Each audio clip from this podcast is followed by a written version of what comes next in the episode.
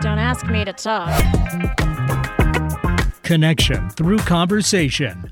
Join self-described conversationalist Stacy Heller as she talks with guests about topics and ideas from the ridiculous to the sublime on Don't Ask Me to Talk. Now, here's your host, Stacy Heller. Hello, everyone, and welcome to Don't Ask Me to Talk. I am Stacy Heller. Remember, if you can't listen live, you can check out Don't Ask Me to Talk on Podcast One, Spotify, Apple, Google, wherever you listen to um, podcasts, basically. You can also text DAMTT to 55678 for details. If you want to call in, the number is 425 373 5527. You may have a question for me, or maybe you just want to talk to the famed Eric. you never know. Um, you can find me through my website, stacyconnects.com. My guest today is Dr. Busy Riley. She has been a guest before, actually. She was on with my mother in an episode that is entitled Doctor and Who. It changed my life. Conversation with your mother changed my life. Really? Yeah. Well, I, I, mean, learned some things. uh, she has that effect on people. she definitely has. Same, busy, same. I'm not joking. I learned some things and it I changed some of the things that I do because of your mom. Wow. I'll tell you more about that later. Okay, all right. So, Busy is a naturopathic uh, general practitioner. She is a supplement guru, and she's just really amazing. She's also my doctor. I can out myself, even if you can't out me. Um, no comment. Exactly. so, my rant and ramble. Okay. First, last week I got yelled at because I did not say hello to mom and Lee and Diane at the beginning of the episode. It was too far into the episode, and they were like, We didn't hear you say hi. So I'm saying it now. Hello to mom, Lee, and Diane. And I'm also giving a special hello to Carol and Debbie who are visiting. Um, the funny thing is, none of them are listening right now. Yeah. They will though. Well, mom's used to listening to it live. And so the whole idea of then finding the podcast version, I was she's like- wondering if she knows how. I mean, she does if somebody does it for her. I get it. I and it get has nothing to do with age and everything to do with attitude, Mm-hmm. I get it. which is probably a little bit about what you learned from my mother when you were here. That was the life changing part. right? No, I'm kidding. mean, I have said to her, like, okay, are you asking me to do these things because you're 81 and, like, legit, maybe there's, you need some help, or because you're a princess? Mm-hmm. And she's like, oh, 100% because I'm a princess. Mhm. Yeah, she says she wants ladies in waiting. Speaking of which, perfect example. Last week, mom called me and said, I'm putting you on speakerphone. Here's the deal. Lee and I want the Rothy shoe, the loafer in red, and they don't have it, and we're not happy about it. Now, this woman has, I think, two pairs of Rothy sneakers, four or five pairs of the loafers, and like 17 pairs of the point shoe, right? So she is not lacking for Rothys. Hmm. However, That's not the point. it is not the point. not point. the point for her. And she was like, I'm not happy. A red loafer is an obvious choice. and if anyone can make this happen, you can make it happen. I'm not sure about that. Um, however, it was annoying enough of a conversation that I tweeted at Rothy's, quite literally my second tweet ever Very nice. right? And I, here's what I wrote Hey, Rothy's, my 81 year old mother called me to complain you don't sell your loafers in red. She's got 23 pairs of your shoes and nothing else to do. Help me help her. Amazing. And They responded. what did they say? They sent me a private message and they were like, We want to help your mother. What is she looking for? oh my god. And so I think they're going to send her a pair of shoes or Amazing. they're going to make her like the spokesmodel for Rothy's, Oh my gosh, this is very exciting. right? I love it. it can't be G rated because I'm sure she's going to say, you know, bad words and call people uh. things and whatever. However, she would do an amazing job. I sent the I I got into a whole little convo with whomever it is that's mm-hmm. running the mm-hmm. the Twitter board for mm-hmm. Rothy's, and I sent pictures and a video of my mother dancing with Charlie Adorable. to a Kanye song Wearing Rothy's. wearing Rothy's. Rothy's are really thin on the bottom, right? They are. Yeah. There's uh little, if no, arch support. They're actually quite comfortable. Yeah. They are sustainable. By the way, not love that sponsored, idea. but, But would maybe totally you be sponsored. be. Mm-hmm. hey, Rothy's. Um, they're sustainable. You can throw them in the washing machine. That's machine. actually really cool. even just the insoles in the washing machine. So if you have sweaty feet, um, But your mom obviously does not have plantar fasciitis because I feel not. like those that is impossible for me. yes, I think I've argued about this with you and Bruce about wearing flats, which are adorable. But, you know, when you got old lady feet, you can't do it. It- But your mom obviously doesn't have old she does feet. not have. She has a She's really narrow foot. Youthful, lovely feet. Well, okay, that seems extreme, but sure. I haven't seen them, and you know, Yeah. for the record, Yeah. So she has feet, Mm. and they're long and they're narrow, and they're used to flats. And uh, she was she was never willing to do heels, but she's always done flats. And Love so I think she's just like fashion hurts. Mm-hmm. But Rothy's don't actually. I have a couple pairs, I love it. three, and they're quite comfortable. I love that they're sustainable. Also, Yes. Yep. So, and you know, they're good looking. Mm-hmm. Like the pointed toe thing, mm-hmm. it's not like very uncomfortable the way that pointed mm-hmm. toes used to be. yep. So, Like when you had wide feet before and you wore pointy shoes, it was Right. extremely uncomfortable. exactly. Yes. And I have a rather large big toe, and the fact that it fits in that pointy shoe, I didn't want to say it on the radio, so I'm glad you brought up your really large big toe. it's It's been weighing on me. it it weighs on me. It's like having a freaking flipper. okay, next. Um, this weekend we went east. Love it. went for Parents Weekend for Grace at Fairfield. Now, here's the highlights. And Eric, you are going to love this story. All right. Naturally, I get on the plane and I'm like trying to be the bigger person. And I say to Pete, you can have the window seat. Now, ironically, we were in the, um, the exit and there was no window. so my big moment of letting him have the window seat kind of backfired. It's a and wall. He was at the it wall. Was, he was at the wall. Yeah. Still nice to have something to lean on. I agree. Exactly. I still would take it. I mean, besides you, of course. Well, yeah, exactly. Oh. And then on my right side, on the aisle, was this man that was lovely because, of course, I was like, I left my snacks in my backpack. I have to get up and get them. And he was very patient with me. And I just had this feeling that I was going to chit chat with him. Naturally, I did. So we're talking, and I get to know his name. His name is Gabriel. He's from Guatemala. He's been stateside for several months. Um, his now fiance, congratulations, um, has been working on this is the part you're going to like technology that the concept is having like a cell phone tower type thing in remote areas to detect fires. Cool. It's like a fire lookout, but without the people. So I was like, Are you kidding me? This is what I'm obsessed about on my show that has nothing to do with fire, fire safety I love it. technology or whatever. And so he and I got into a whole big conversation and we exchanged information. He's following me on Instagram. I'm shouting out to say hello to him now. Hello. Um, and he was so lovely. And so now I have to see if he's told George about me so that I can have George on the show. I love that idea. Wonderful. Right? Yes, I love. It's so serendipitous. I mean, It was meant to be. It was meant to be, exactly. So that was really exciting. And then the weekend, Wait, but did you tell him about the rain barrel idea? well, I did. And to his credit, he had no Uh. comment. Okay. he was like, I don't know. That sounds like a good idea. and I'm like, Maybe we go 50 50 on that funding. What do you say, sir? exactly, exactly.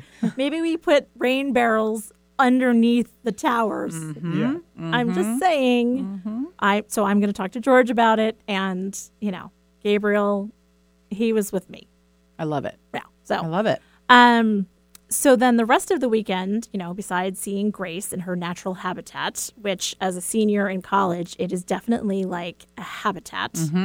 Living at the beach, which Fairfield has. Um, it's an awesome community that has a beach that's on the Long Island Sound and the seniors. So it's either like these huge McMansions that are on the beach that are privately Nuts. owned and lived in by, you know, whomever, or it's these college kids and it's just everything that you would expect. Mm-hmm. And so she lives in one of these houses with several other girls, fun fact did you know that if more than five girls live in a house together in Fairfield, maybe in all of Connecticut, but definitely Fairfield, it's considered a brothel, Come on. right? they haven't changed this law. What? Yes, it's true. So the health Who inspector told you this? it is a Grace told me, her landlord told me, the health inspector, uh, the neighbor apparently called and complained that there was a lot of cars at the house, Interesting. and the health inspector came and counted how many people were in the house. Interesting. It sounds a little archaic. Um, it's A little. Fairfield, Yeah. Connecticut. Yeah. like there is some archaic. Yeah. yeah. Yeah. So Interesting. Yeah, I, did just not know was that. like, that is fascinating to me. Like, of all the laws that you're going to change Mm-hmm. or not change, uh huh. I'm like, just say that you can't have more than five unrelated people living Right, in a house or right. something. Like, don't say that it's a Which is still crazy because I mean, if there's enough room in the house, Right. then five people should be able to live comfortably, no problem. That- Agreed. Right. There's no health code violation there. That's I, insane. there isn't. And I think it's because the college has had these kids for so long. And now all of a sudden, what used to be these little beach shacks are now like million Heavily dollar populated. right Yeah. real estate and so the town is annoyed that the kids sort of bring it down but i'm like you also make your money from the kids I'll tell you what we're not talking about is the extremely sordid past of Fairfield. I mean, what the hell was going on there that they needed to make this law? Apparently, they had a real problem, right a brothel problem, well it is a bedroom community of I- new york to say the least. In more ways than one, right? Exactly. My Right? Goodness. Exactly. And I will tell you that since Pete, my husband, went there as well, clearly he contributed to the problem, as did my brother, who also went there. Didn't you meet him in college? Well, I met him at How did, did you meet him in a brothel in Fairfield? Sort of. I feel like we're really this is really going in a- the important direction. Yeah, no, no. I met him through my brother, who also went to Fairfield. now. So if men, a bunch of men live together, it's not a problem. Just if it's women, I, I guess so. we got we've got some Right? legislating to do. I know. This is going to have to be the new thing that I take up besides preventing Fire- for forest fire fires. Once you solve all the forest fires in the world, you can move on to this. I might have to multitask though because that may take a while. Um, so basically, the weekend was all about eating and drinking, eating good pizza. That's right, folks. You heard yummy. me. East Coast pizza, good bagels. Now, is, isn't Connecticut? This sounds weird to people that don't know about this, but isn't Connecticut known for having like a special pizza that they consider to be the best pizza in the world? Well, there's Pepe's Pizza, and there is uh, what's the other one? Um, well, it's Frank and Pepe's, um, and that's in like Hartford, um, which is like where Yale is, and um, Because everybody knows about New York and Chicago and Detroit pizzas kind of having a moment, but I swear I heard that Connecticut is like really proud of their pizza and has uh, their own special. I don't it's a Deal. different. I don't know. I grew up in Boston, so I could be wrong, but I don't know that it's a different type of pizza. Maybe it's just extra good there. Yeah, I don't think it's a different style, like where, you know, Chicago is deep Yep. dish and mm-hmm. like New York is like mm-hmm. the thin crust and all that. I think there's just a few places um, in particular that are known for the pizza. Mm-hmm. So it was a lot of eating Yum. and a lot of drinking. New and Haven.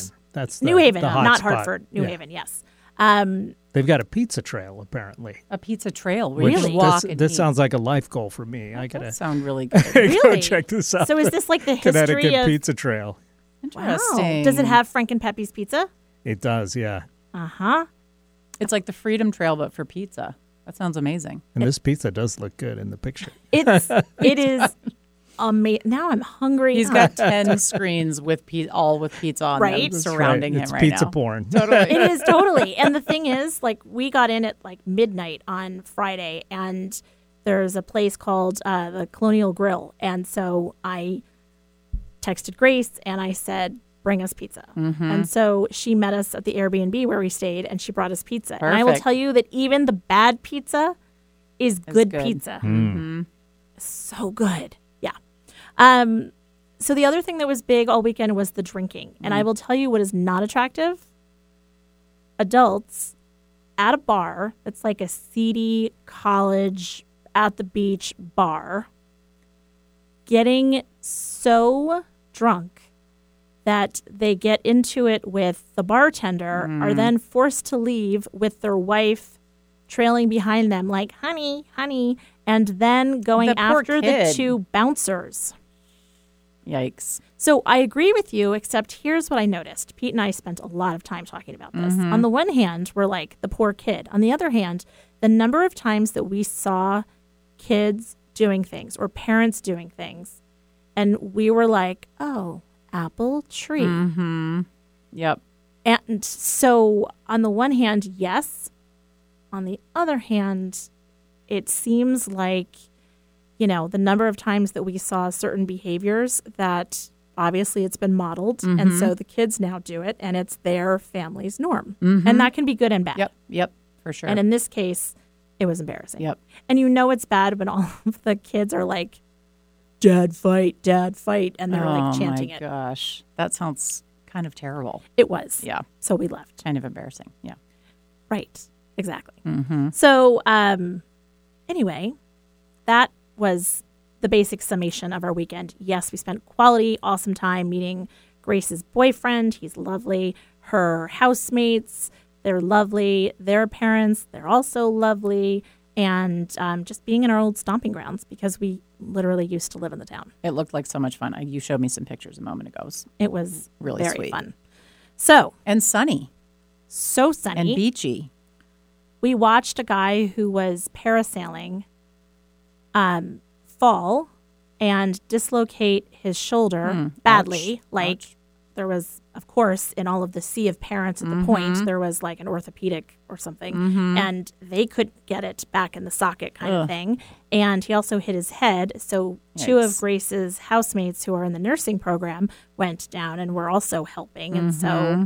you know, the girls were in their high waisted jeans, their crop tops with their two bottles or cans of whatever they were drinking in their back pockets, helping the first responders and the police. And I'm like, does nobody care about this? In their mom jeans. In their mom Love the mom jeans Right? trend amongst these youngsters these days. It Love was- it. Just brought him to a nearby brothel to That's recover, right. so. That's right. Thank God it's the brothels were all around. There were tons of extra hands. right? Yeah. exactly. They were so on. helpful. Mm-hmm. All right. On that note, let's take a really quick break. And then when we come back, we're going to actually talk about important things with Dr. Busy Riley. We'll be right back with Don't Ask Me to Talk.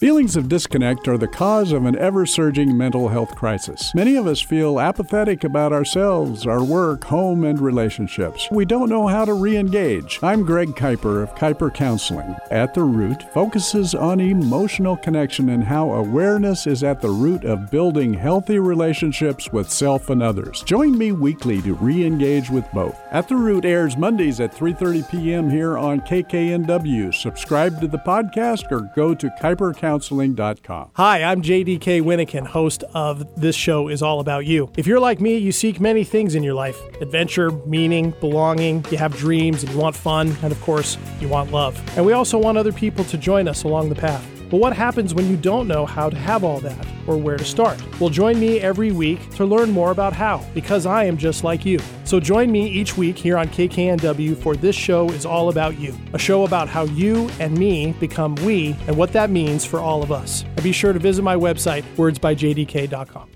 Are you stuck in a creative straitjacket, going crazy, trying to find a different way out? Exhausted from trying to make old ideas feel fresh and relevant? Popcorn and Noodle is a boutique agency that specializes in popcorning new ideas and noodling on existing ones for entrepreneurs and small businesses. Whether it's ideas about what to name a new venture, how to promote your services, or which direction to consider next, Popcorn and Noodle serves ideas that pop and stick. Don't go crazy. Go to popcornandnoodleideas.com.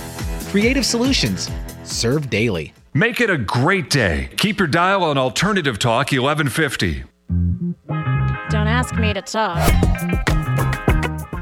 Welcome back to the show. Before the break, we were discussing the archaic laws that Fairfield has around young women living in the same house and how it's considered a brothel, which naturally would just be something that would get busy, like all Twitter pated. And um, she, during the break, is like, we got to do something about this. I just like I love history. I love learning about the history of a town. So honestly, I think there should be a brothel trail in that town and where you can learn about the history of all the brothels.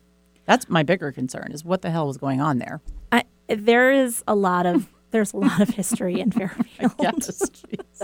Uh huh. If you watched All My Children, apparently back in the day when they used to do, I think it was All My Children, when they used to do exterior shots of the big houses, apparently the exterior shot of um, the house in one of the houses was in Fairfield. Fairfield. Very cool. I Very mean, nice. that's a really important part of history. I mm-hmm. know. Mm-hmm. So, tell me, yes, ma'am. tell me what you want to talk about. I mean, you are, first of all, I explained to somebody recently when I said that I was going to see you as my doctor that I had switched. And they said, Oh, well, why? And I was like, Well, because I trust her. She talks fast and I can keep up. she talks in a language that mm. is plain speak. And so I can understand. You didn't weigh me. I don't typically weigh my patients unless I really think it's indicated. Well, you know, it's like I know that I'm overweight right now. Like I don't need to be I don't need to be weighed. I'm not so much so that it's a concern that way or so much so underweight that it's a mm-hmm. concern. And so and we talked about all these things and I said to someone that as a cradle Catholic it's like going to confession and you're supposed to be able to confess everything. And I remember as a little kid, you know, it was like I talked back to my mother and I wasn't nice to my brothers and things like that. But, you know, I didn't say like I stole a piece of hard candy. Mm-hmm. So it was like, you know, that was kind of like a wink, wink, like, we're good, right, God? but I couldn't really say it to the priest in confession. Right. That's how it sometimes feels when you go to a doctor. Yeah, I agree, and it and it shouldn't, but I agree, and I think the weight for many people, I'm I'm going to generalize and say women, but for many men too, it's really triggering for people. And if people have a weight issue or concerned about their weight, they're weighing themselves at home. So I think part of it is as a physician, the more uh, vitals and sort of physical exam pieces that you chart, the higher you can code historically. So I think it's a part of trying to document as much as we can. I don't think it's indicated for a lot of people, to be honest. But I certainly will if people want me to, or if I'm concerned that someone's losing too much or gaining too much, and it's really like, you know, it's Could be indicative really relevant else. for their Yeah. health at that time, for sure. Well, and it, it wasn't just the weight piece. It was the fact that I could go in and talk to you about everything from my weight and, you know, how many cocktails a week do you have? And the fact that I didn't edit, or, you know, tell me about your eating habits, or tell me about your sleep patterns, or your sex life, or, you know, any of these things. And all of the things. all of the things. Oh, they're and, all relevant. And weirdly, for the first time, maybe ever, I didn't have that feeling of like confessing or editing my confession. Good. I'm glad. I mean, I think that, uh, you know, when you go to see your physician, if you feel like you have to edit yourself, you're not giving them all the information, and then we can't do our job. I mean, and that isn't something they really teach you in medical school. They don't spend a lot of time teaching you how not to be judgmental because you're still a human being and we can get triggered by things our patients say. But I think that if you can't sit there and just be present for somebody's story, then you can't really treat them appropriately because there are always small things here and there that people aren't mentioning that could be really important. Right. And we're generally, generally speaking, physicians are not paid to take the time to listen to all of the pieces of the story. Well, and people's perspective is different. You know, one of the questions that you had asked me is, you know, um, you know, anything else health wise that you need to tell me? And I'm thinking like, you know, What did I've- I do? well, uh, what did I do? And like, well, I've never like, you know, lost an arm or a leg, and I don't think I have to tell her about like stitches that I've mm. had, and like I've never donated my kidney or mm-hmm. been in the hospital for anything. And so in my mind, I'm like, no biggie. And then we were talking about hormones and, and this whole topic is something that you're really passionate about. Mm-hmm. And you know i was talking about um, how i had three miscarriages and that i had blood clotting and so i had to take heparin and this whole thing and you're like oh well that's something that i would that would help me and that Right. would give me a greater idea then in terms of deciding if you're going to take hormones Yep. and you know what you're going to do 100%. and it's so interesting because then people's perspective on like what what's important, What's relevant, right? Right. You don't even think about it because that's a part of your medical history. right? Well, and, that's a part of like, you know, honestly, I think you brought that up in passing. Maybe I asked you I if you had Oh, a history totally of clotting disorder, but you know, that's like good history taking is not to miss things like that. So our systems are supposed to make it so we can get all that information. right. So, Well, and I imagine that it's tricky because for some women, I grew up, my mother had miscarriages. So, and she wasn't ever, my mother's not quiet about anything, Mm-hmm. but she was forthcoming about that and what that was like. And so when it happened to me, while it's, it's disheartening and it can be devastating, it wasn't as devastating as it is for some women Right. because it was just sort of, there's no stigma around it. there wasn't. Well, and you also have four children, which I think really helps it not. It takes the weight off of the miscarriages when you can balance that out with a full term pregnancy that is fulfilling for you. Yes. Yeah. I mean, I, I remember when Charlie was born, um, you know, we had Annie and then I had three miscarriages and then we had the three Mm-hmm. last kids. And Pete said they all came back.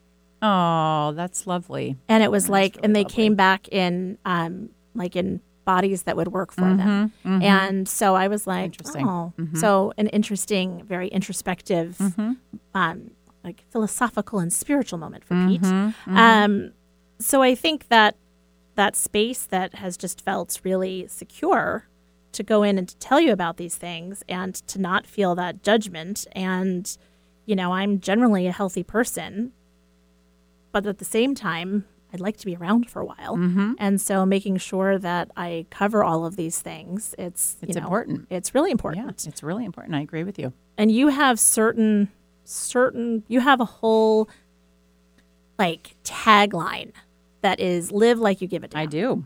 Yep. and it's your whole philosophy um, that if you're going to do anything then do it like you give a damn Yeah, I mean, I, I really believe that everybody has the right to live as full a life as he, she, they wants to, you know, and it's within your power to do that. And so I have plenty of patients who I think you wouldn't think are a typical, you know, ideal patient for a naturopath, right? Like I have a patient that drinks six Diet Cokes a day. And like, you know, it's like my job is to meet people where they are. My job isn't to say you're doing wrong and this is terrible. My job is to share information with people, which I always do um, and to try to give them information about what could they could do to optimize their lives. I mean, that's really what it's about. A doctor is not there to judge you. A doctor is there to help you live the best life that you can live, and that looks different for everybody. You know, everybody's comfort level is different. Everybody's desire to exercise or eat a certain way. I mean, that's really individual. So I think as long as you're doing each of those things in sort of a safe way and you're educated about it, you get to choose what you want to do. Mm-hmm. I have patients that you know refuse to get a mammogram. I don't think that's an awesome idea. My job is to share why, you know, why I think you should be doing your screening. Here are the pros, here are the cons, you know. But ultimately, I tell them if they don't want to do it, you know, I document that. We have that conversation once a year. That's up to them. right That sounded really judgy after I just said that. I'm, I'm not judging them.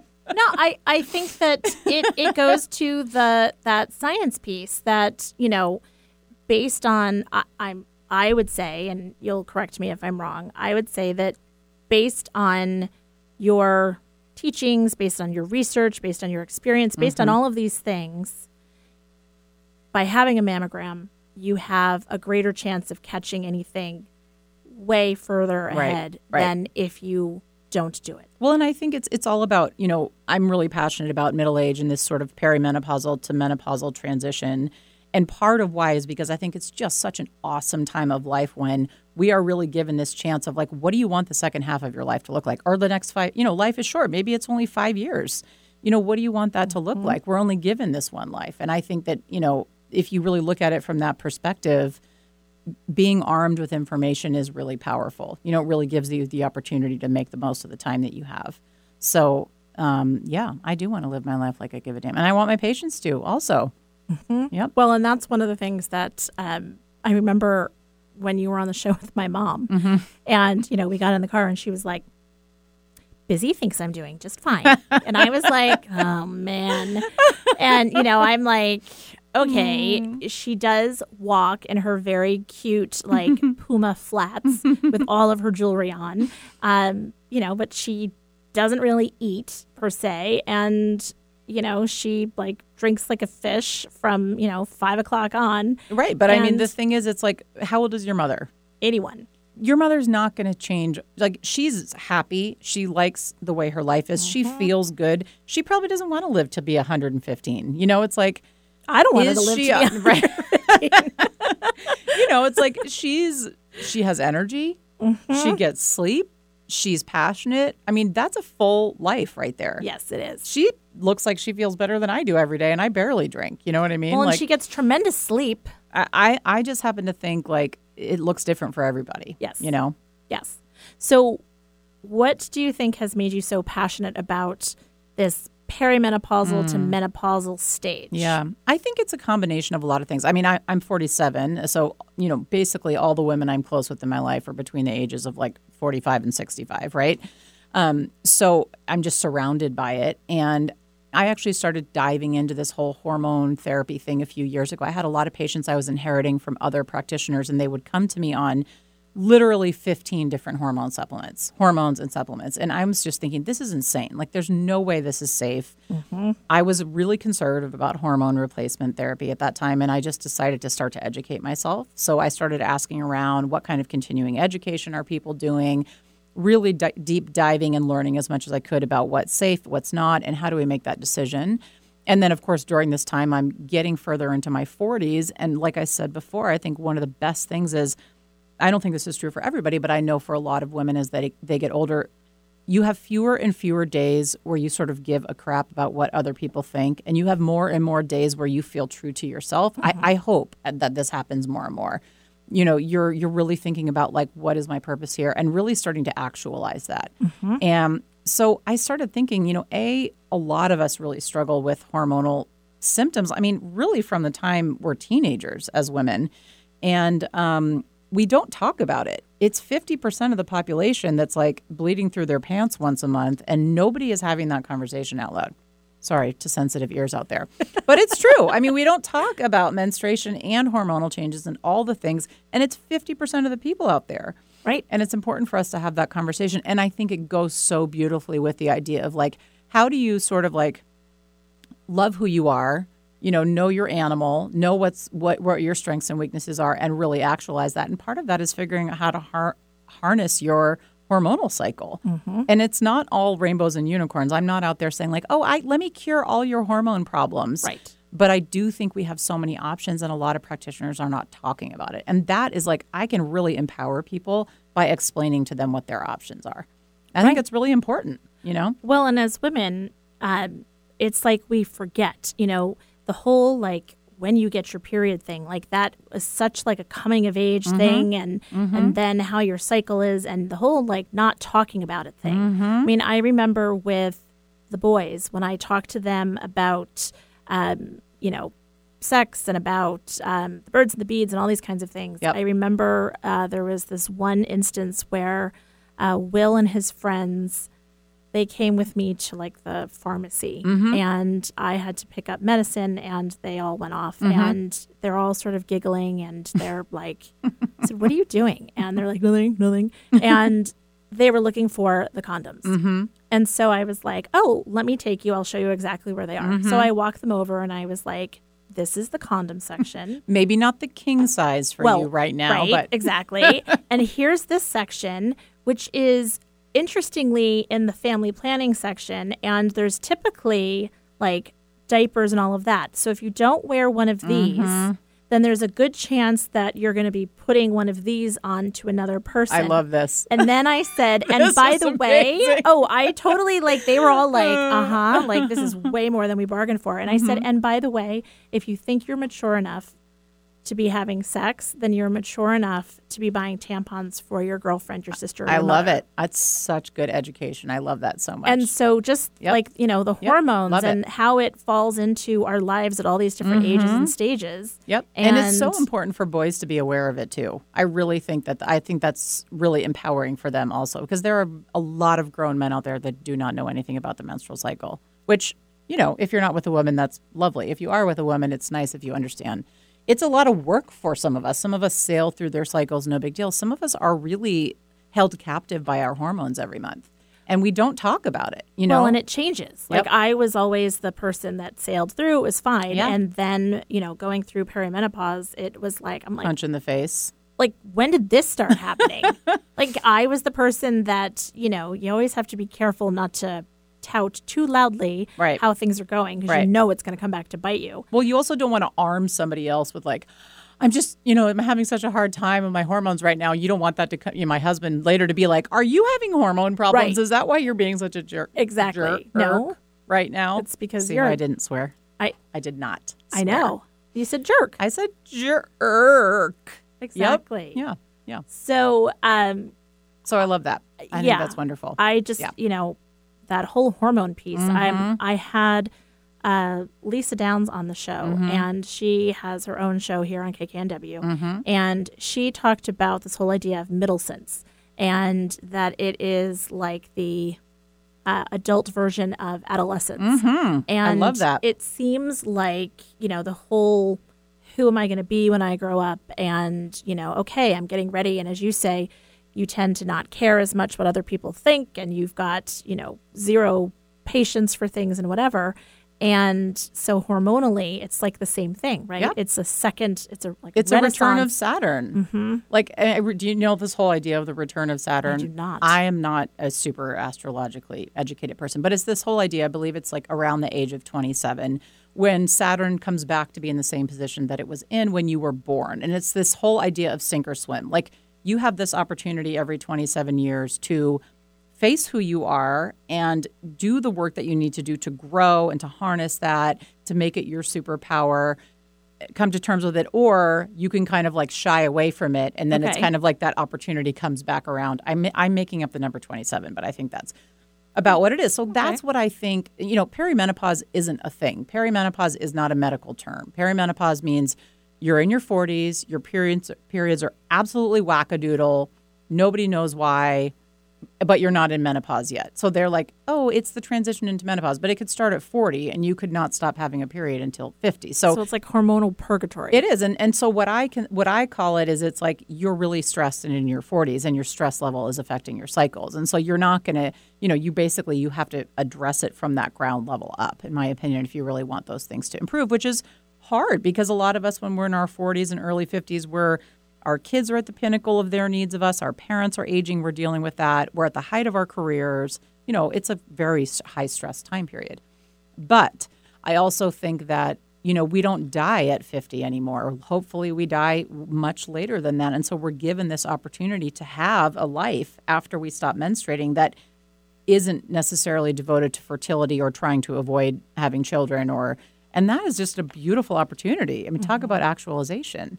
oh, yeah. So I think it can be something. I mean, I'm not Pollyanna about it. I know it can be extremely horrible and really challenging, but I also think it's a really cool opportunity for us to look at what the future holds for us.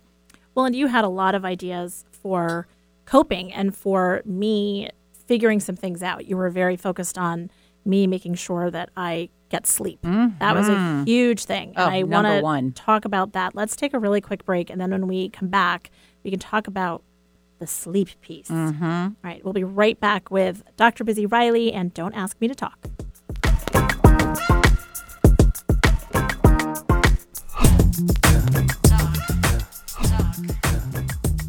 Stacy Heller is many things entertaining, yet enlightening. She's a talk show host channeling her inner Fallon. Like Winston Wolfe, she's a fixer who gets things done with style. Practical, like Dr. Ruth. Stacy isn't afraid of the uncomfortable when searching for answers. She's your biggest fan and sees your potential before you do.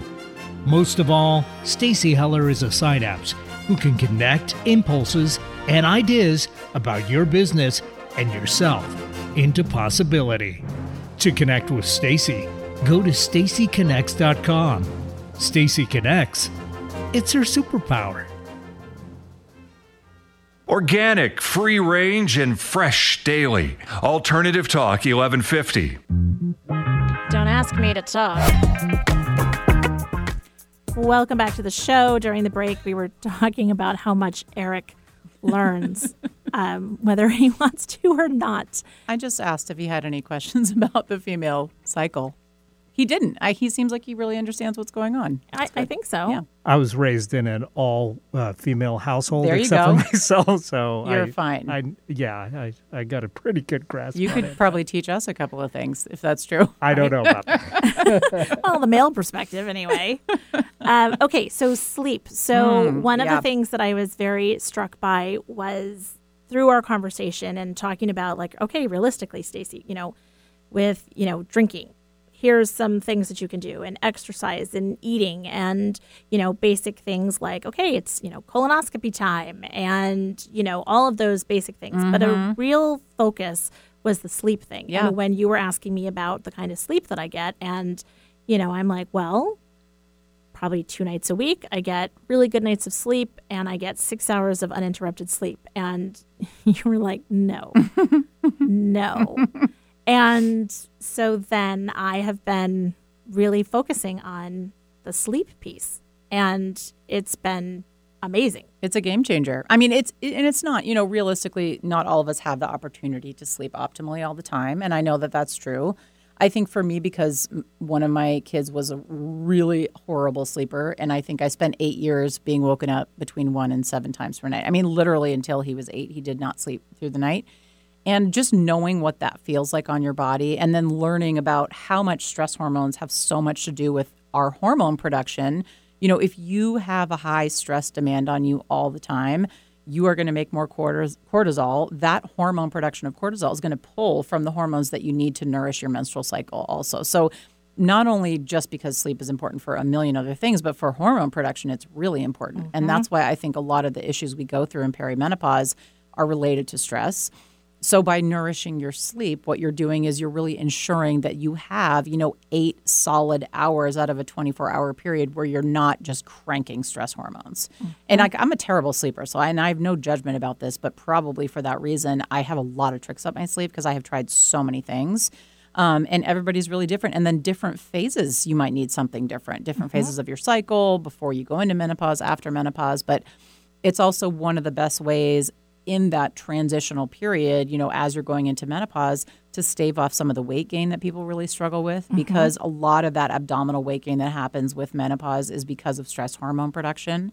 Um, it's, you know, cortisol is really designed for periods of starvation. It's like, We've run out of food. We have to go hunt for our next meal. Winter is coming. Store every calorie as abdominal fat because we're going to need it, you know, to to follow the herd or whatever. And it, I mean, it's a real thing. So by getting good, nourishing sleep, you're really, really helping to sort of like mitigate some of those changes that can happen to your body because of stress. And then, like, there's a great book called Why We Sleep by Matthew Walker. He should be paying me because I recommend this book to so many people. But um, he, um, it's so fascinating the number of things that um, that you get, the benefits that you get out of getting good, solid, deep sleep. Um, highly recommend that book. It is just so interesting, and it's super um, re- user friendly. Like you can listen to it in on Audible, and it's really fun to listen to. Interesting. Um, yeah, it's amazing. Well, and you had, you know, you talk about the trip, the tricks up your sleeve. Um, and it's like an experiment. It's like, okay, here's all the variables. Mm-hmm. Yep. Like, is the issue falling asleep? Yep. Is the issue staying asleep? Yep. Is the issue um, my three cats that come in and Right. poke me on the face? Is, is the issue my that you like to stay i mean a lot of people love to stay up late and that's a big issue is like no but i love those hours at night and yeah a million different issues related to that. And then so depending on what those things are you can kind of try to tease out what that person needs to work on. Mm-hmm. And there are universal things obviously like consistent exercise and exposure to daylight is huge. In the winter here people don't like to go outside but having your eyeballs actually see the sky during the day even if it's pouring down rain that actually affects your melatonin production at night. Like there are so many little nuances like that that everybody needs but then on top of that there are a lot of things you can do to manipulate It's so helpful. Okay. So I got a text in okay from JD. okay He says, I'm listening. Hi, Bizzy. hi jd Um, he did say that he spit up his coffee and guffawed at the half the population is bleeding through their pants once a month. jd are you bleeding through your pants Well, um, I hope not. I don't think so. He Okay. did say that he scared the Starbucks baristas. Um, so I asked him if he had any questions, and he said no, other than what can male partners do to help JD, during, um, he's like, asked me this before what a lovely question right? yeah he's like how can i be an ally I just think I told him like batten down the hatches, buddy. No, I'm kidding. Um, but I think that's such such a nice question to ask. So, and I think that probably depends on who the woman is that you're talking about, right? I think it's really different for everybody. Um, how would you answer that question? I can give you my answer, but how would you answer that? Uh, well, basically, not suggesting that if I have a mood or an issue with sleep or anything, that it's hormonal related, unless I'm the one that says that. It's kind of like talking about your mother. The only person that gets to do it is you. Right. So Right, the only that's person that Mhm. gets to talk about like my hormones is me. Mm-hmm. Um, and being cool, like as I've been working on my sleep piece, it's meant that I've actually gone and I've been sleeping for a couple of weeks in one of the extra bedrooms so that I Mm-hmm. can work through some of the like what it is that I need to do to fall asleep, stay asleep, not wake up, you know, all of these things. And Pete has been awesome. Mm-hmm. not so like lovely. like is there a rift in our marriage? Right. Like, What's wrong what's with me? happening? Right. and the fact that he has been very supportive and recognizing that sleep's important to me, I need to figure it out. Mm. Yep. And he's like, what I can do to help is be supportive and not that. make it about me. I love that. And I think also, I would even almost back up earlier. You know, I, I would love, like, I would hope that my sons, if they are in heterosexual relationships, so if they're with women, that in their 20s and 30s, they ask, like, know when her period is and where she is in her cycle and, like, help pay attention to that. Sometimes that feels like, as a woman, a lot to take care of on your own and then to have to explain yourself on top of that. So it's really nice for your partner to sort of know what's happening with your cycle mm-hmm. and then to not judge you, of course. But sometimes I would almost even say the opposite of you, like to understand that it, it even if you can't see it, like for those of us that already struggle with mental health issues, sometimes those cycles can be extremely brutal on our mental mm-hmm. health.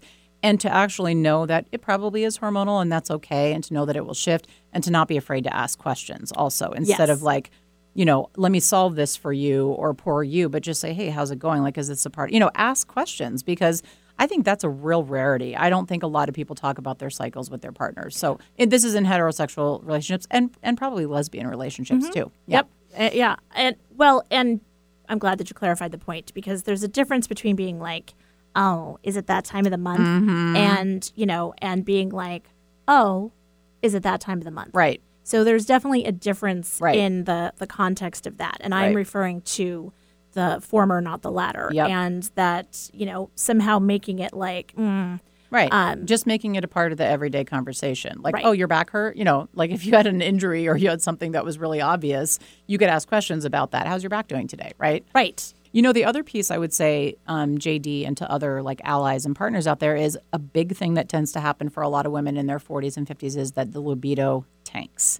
And this is a really important piece of the conversation too, because it's really hard on your relationship. It sucks for your partner if you have a great libido and your partner is like, could give a crap. And for most women going through this experience, it has nothing to do with how they feel about their partner. It's a lot harder to maintain a healthy libido, like as you get later into your 40s and into your 50s. That doesn't mean everyone has a bad libido. It just means that it's like it needs a little bit more nourishing and support. That is definitely a thing I think partners can be more understanding about and just ask questions about, um, because and not take that personally. Right. Um, so, um, what a great, what a nice question from a nice man, JD. That's lovely. right. Yeah. Well, thoughtful. and you know the the sex piece it's important for people to know that like this is of course i'm gonna go i'm gonna go ahead and go there like um hold on eric i promise there won't be any bad words I'm not going to swear, Eric. I am not going to swear. it's it's like sometimes when you reach a certain age it's like you may need lube You sure will. but not just for your actual body. Mm-hmm. Like it's like you need to make things easier to move in other ways as well. like theoretically, like philosophically, spiritually. Mm-hmm. You know, you just need to be in sync and it needs to be easy and you have to learn sometimes to ask for that help to make it easy. It doesn't need to be difficult. Well, and I tell a lot of my patients, I think for women, I mean, for everybody, libido can be multifactorial, but I think especially for women, for us, it takes us a lot longer to warm up anyway, just sort of physiologically. And I think this is a generalization. I know this is not true for everybody, but for most people, and I think for those of us in particular who are parents, so parenting with our partner that we also like to have sex with, um, you know, it's like my bed is the place where I like fold laundry and do all this other stuff. It takes a lot more for me to get to that point than it probably does for my husband. And so little things like um, making sure you take time away from your home, like you literally get a physical change in location, understanding that libido starts kind of sometimes for women when you wake up in the morning. So a little bit more care to like physical contact, a hug, you know, you look nice or whatever that person's love language might be. Those things, those little things can actually go a really long way as far as like setting the stage for women. Um, and then honestly, hormonal changes and again, the stress and the sleep, I mean, all those things can make a really big difference. And we do have a lot of tricks up our sleeve for when we need more support on top of that. But um, yeah, the libido can be a really big piece of the puzzle. Oh, totally.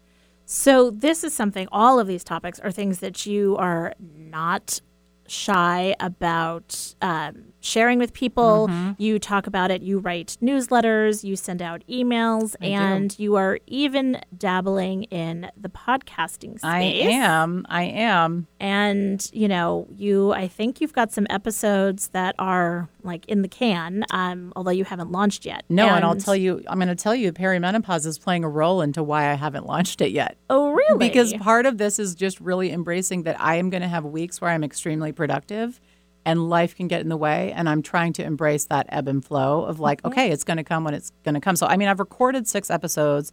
They, were- they were supposed to launch on October 8th, and that's 100% my fault. So it should be out in the next four to six weeks. And I am super excited because I'm interviewing people that just have information that I want to learn. I mean, that's a lot of times I learn really cool stuff and then I digest it and try to pass it on to my patients. And that's kind of, I mm-hmm. like to think of myself as a conduit in that way. So I think each one of these episodes is going to be interesting, and that way I'll have something fun to share. And I did just interview a sleep expert on one of them, so super excited about that. And then we're going to do cool. another episode also. Yeah. Did you have to sleep on it? Uh, Well, and one of the one of the real powerful things we talked about this during the break is I'm a big fan of anything that is educational and mm-hmm. entertaining. Mm-hmm. And that is Yeah. I suspect what your podcast is going to have that flavor of. Yep. It's educational but it's also entertaining. Yep. And by being both of those things simultaneously, it makes it approachable. Yep. It's really, and it's so, I mean, I am such a nerd. I cannot help myself. Like, I will deep dive into something. And it's one of the things I love about my job is I love that I get to learn every day and I still like what I do. So to be able to do that and actually to like digest it and pass it on to people in a way that is um, understandable, that might improve their quality of life, like that is absolute magic to me. So I am really excited about the launching. I just wanted to have enough episodes recorded that it was, you know, enough for people to kind of stick with it for a few episodes. So yeah, we'll see. I love it. Mhm. So Thank you for asking about Of that. Of course. Okay. Um, oh, and JD says, call on all men to stop being afraid of buying feminine products. Get over yourselves. Oh. JD, Okay. we love you. hey, if anybody is uh, single and looking to mingle, we've got a great guy, Who loves to buy feminine hygiene products? right? And will. and he just wants to know how he can help you. so there you go, JD. Um, so I want you to share um, how people can get in touch with you. How can they learn more about your practice and your supplement store and all of Thank those you. things? Yeah, so my practice is in Issaquah on Front Street. Um, my storefront is Thrive Supplements, and my business is Naturopathic Clinic of Issaquah. You can find both of those things on my website at www.drbizzy.com. So that's D R B as in boy, I Z Z Y.com. Yeah, there's not a lot of Bizzy Rileys out there. True. So Yeah, if you look up Dr. Bizzy, chances are you're going to find her. True. True. Uh-huh. Yep. I mean, she's just that awesome. And the newsletter, you can sign up for our newsletter when you log onto my website, and then our podcast will launch on the website as well. Okay. I will let people know when it launches. Thank you Of course. so much. Um, I'm excited because um, not for the radio, but for hopefully my next episode. I'm Bizzy's going to stay for a little while, and gonna I'm going to be bringing into the studio Maria Bartlow, who was on the show talking about her aunt Tony Stone. Uh, a while back, and I invited her to come onto the show because I thought it would be interesting to talk about aging with relevance. And so um, you can look for that on the podcast platform. Again, it won't be on the radio, but it will be on the podcast platform, and it'll continue the conversation about all of these things. Um, she's awesome, it. and Bizzy's awesome. So There's um, so much good conversation about going through this phase of life with more information in an Mm-hmm. empowered way. I love how open everybody is about it right now. So what a great idea. I'm so excited about it. And Love you're it. the one that inspired my whole hit reset at 50 and Love it. start all over again. Love it. Um, so thank you to you, Bizzy. Thank you. Thank you so much for having me. Absolutely. Thank you, Eric. Thanks, JD, for being such a um, a good loyal listener. JD is the official guest. He is. He is like today. OMG, you guys. and um, next week, my guest is Joe Meek, who is a family friend to the entire Heller family. Ooh, we adore him. good one. He is hysterical, and I'm looking forward to our conversation. So love it. Everybody, stay connected and have a great week.